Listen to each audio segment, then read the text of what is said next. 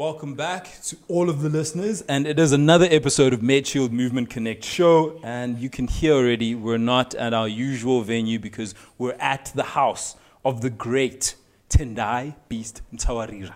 And um, I'm actually sitting with what looks like a very oversized dog. So clearly he trains with this dog because it's thick.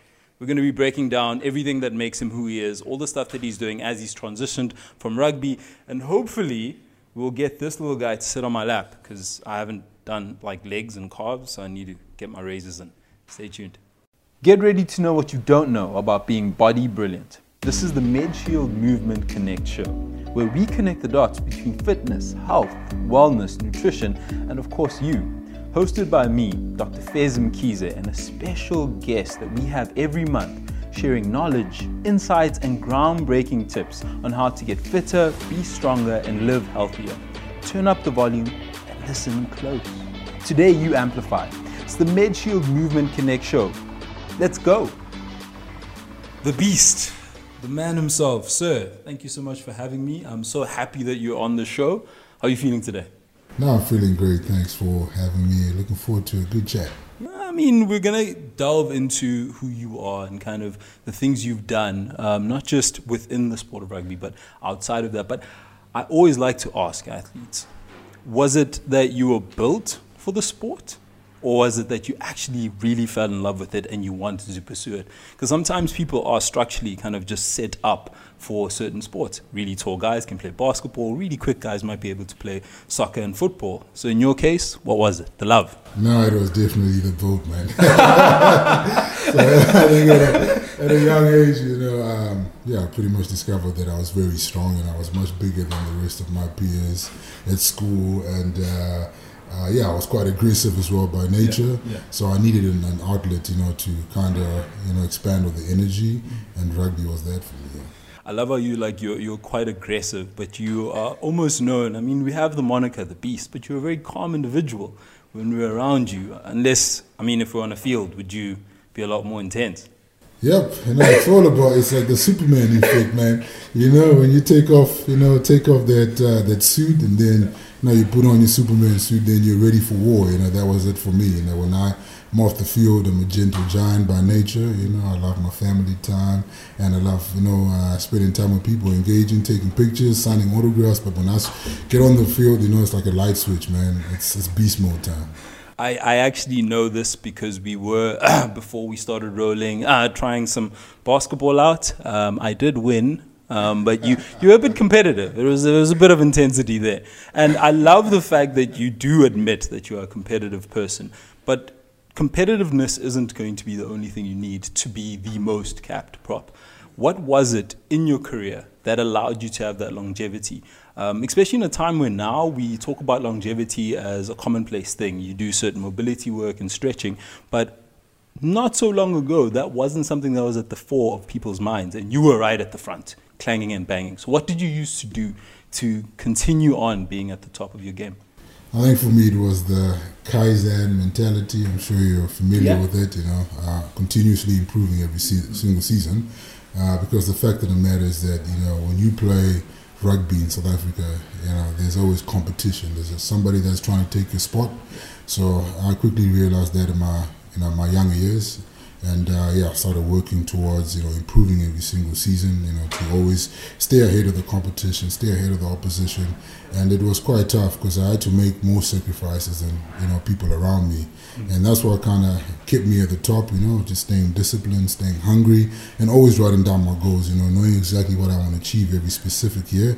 So yeah, that kept me going, kept me motivated. Before I knew it, you know, I played uh, hundred test matches for for South Africa, which is pretty remarkable. Yeah. And then not only is that remarkable, you're also a champion. Um, that 100 isn't without its successes, but the crowning kind of success is there. How was that feeling, knowing that you've not only put on a resume that's going to make you a Hall of Famer, the greatest to ever do it, arguably, but to then crown that off with bringing the cup home? What was that feeling like? That was unbelievable, man. I dreamt about that moment for so long. so for it to happen the way it did, it was you know, unbelievable. I can't even put it into words, man. I remember standing on that podium, you know, gazing at that gold medal and just kind of, you know, reflecting on the journey it took to get there, man. It was just, uh, yeah, humbling, man. Because I, I went through some really tough times. The times when I thought I should stop playing rugby, I should retire, you know, and head off and do something else. But I kept on, you know, being faithful. So it was a reward of all the hard work, you know, the blood, the sweat, the tears, everything, you know, engraved in gold, man. So it was unbelievable. And I, and I love that you say all of that because that is kind of that winning mindset that was there. And to be honest with you, if we were talking about just your rugby career, we could sit here for hours on end. But there is that pivot that you've made, and you decided, okay, I've done all of this, I've achieved so much. Um, from a bronze 2015 gold now, capped it, perfect career. I'm going to pivot and transition into life after this game in terms of playing for the Springboks. What was your mindset and how has life changed in terms of the structure when you wake up, um, the workout routine?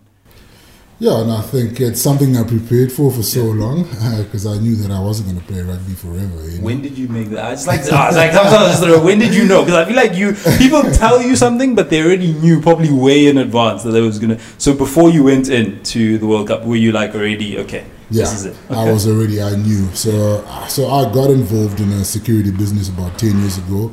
Uh, Fidelity uh, Services Group, and yeah. it's the biggest uh, security provider in South Africa. So, I invested in the company a few years ago. Uh, thankfully, uh, uh, ex rugby player Wahl Bartmann, the founder and CEO of this company, kind of took me under his wing going and became my mentor. And then he taught me the, the, right things, you know, from the onset that I had to prepare for the next chapter well because rugby's not going to last forever. So, I, you know, I invested myself in that business, spent time when I wasn't on the field in the business. Mm. So when uh, last year came, when the World Cup came, I knew exactly this was my last chapter. So, yeah, I wanted to make it my finest chapter, you know, and then obviously sign off on the highest of highs here. Hmm. And I, I love that it is kind of capped with that. But now the man after kind of that career who's still somebody who is very competitive, very focused, clearly has a lot more life to live. What does your day look like? Because you are running that company, you have your foundation that does such incredible work to try uplift kids and kind of get things from the grassroots to be able to keep feeding into the, the rugby and just youths in general. What does your day look like? How is it structured? Yeah, so uh, right now I'm uh, running a security uh, uh, company that's under Fidelity. It's a subsidiary. It's called uh, Umlindi Security. Mm. And uh, yeah, I've been uh, tasked with the role of CEO, you know, for actually.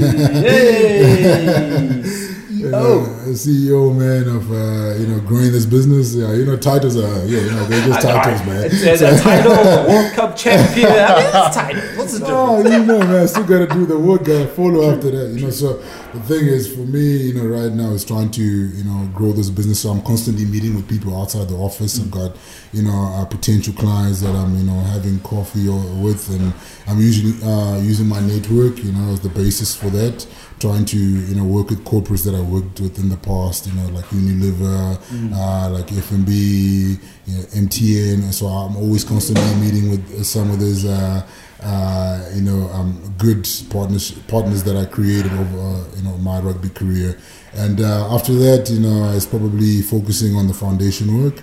So I started this foundation uh, a few months back, and it was a long life dream of mine, the Beast Foundation, and it's basically you know to empower the next generation, you know, uh, through the pl- platforms of sport, education, and life skills development. Yeah, so it's a big vision that, that I got there that I want to actually uh, not just make a South African or Zimbabwean thing. I want it to be a Pan African kind of approach where I reach out across the, the whole continent, youth across the continent, and uh, just uh, provide opportunities for you know for our youth to succeed and become future African leaders. You know, so that's my vision through my foundation. So yeah, it's quite busy. And then after that, after hours, man, I'm working on my uh, MBA oh, because okay. I'm starting towards uh, my MBA with Henley Business School. So life is pretty busy for me, man. So I feel like that day, just from what you've described, feels like it's quite full. But you don't look like you've missed a step in terms of uh, just the physique. Where, where do you fit working out? I mean, the mental wellness, the physical wellness. Where does that take place in such a busy schedule?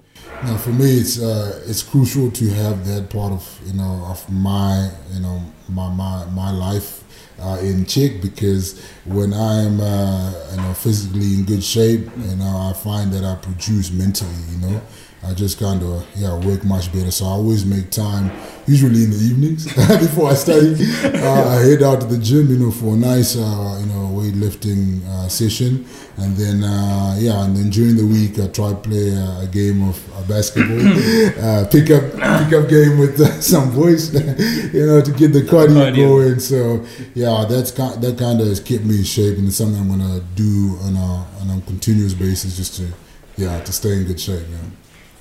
I feel like you you're almost building the blueprint um, for so many athletes who are still playing and showing them that there is kind of that life after all of it. Um, for me, I would be remiss if I didn't ask you the one memory that you have in your entire professional career. What's that one thing that stands in the front of your mind, and and you are like, okay, whatever happens, that's going to be my one crowning moment in my head. Jeez, um, I think if I had to look down my whole career journey, there were some pivotal moments. Uh, I guess probably one thing that sticks out that really uh, kind of helped me to step up to the next stage, you know, elevate me to the next level was uh, my conditioning coach, a guy called Mark Steele, uh, uh, back in 20, 2010. Uh, he sit me down at the time, you know, I was at the height of success. I just become a Springbok. I had achieved a hell of a lot, you know, and I was quite young, 20, 23, 24 years old, yeah. you know, just kind of living life and enjoying it. And I kind of let the, you know, the success, you know, kind of get to me, and I started cutting corners and, uh, you know, doing things that I wouldn't usually do.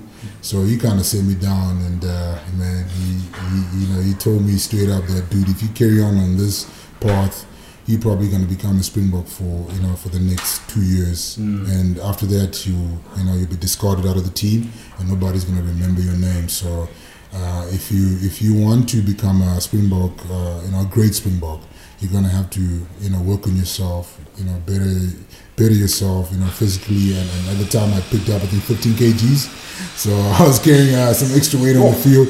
So I mean, I needed somebody to check me, you know, to kind of you know check me, and then it, it, yeah, and then it set me set me up straight, and then I looked, I never looked back since that moment. You know, I took those words uh, on my uh, on my journey, you know, to heart, and uh, I promise you, that moment was like a a turning point for me, and then from there I never looked back, man. So if I had to look yeah, at everything of the whole journey, I'll be grateful for that one moment or that one specific moment. Yeah.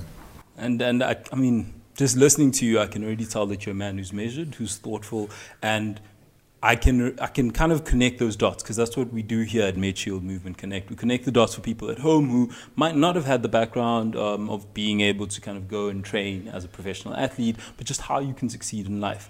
But this is a part that I always have to have in the show. He has a, a very pronounced beard kind of similar to an NBA player who's regarded as, as a great, but I always ask this. Um, you you're from Zimza, you know a bit of Shona? What's what's GOAT, greatest of all time in, in, in Shona? Mbuzi, Mbuzi, Mbuzi. Okay. Three. Across all disciplines, across all sports, your three greatest of all time athletes. First one. I'm gonna shock you with this. 1st uh-huh. one would be LeBron James.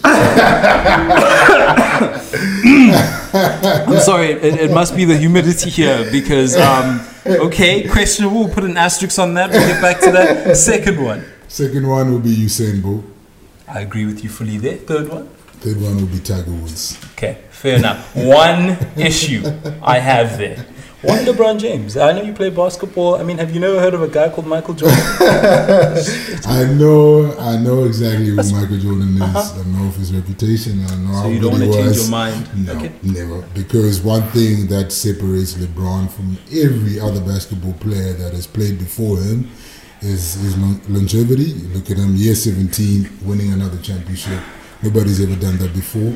And when you also look on, on uh, how he is quite, um, you know, um, um, outspoken about mm. social mm. issues, you know, he's always out there kind of putting himself in the firing, in the firing line because he wants to, you know, um, help the community, you know, progress.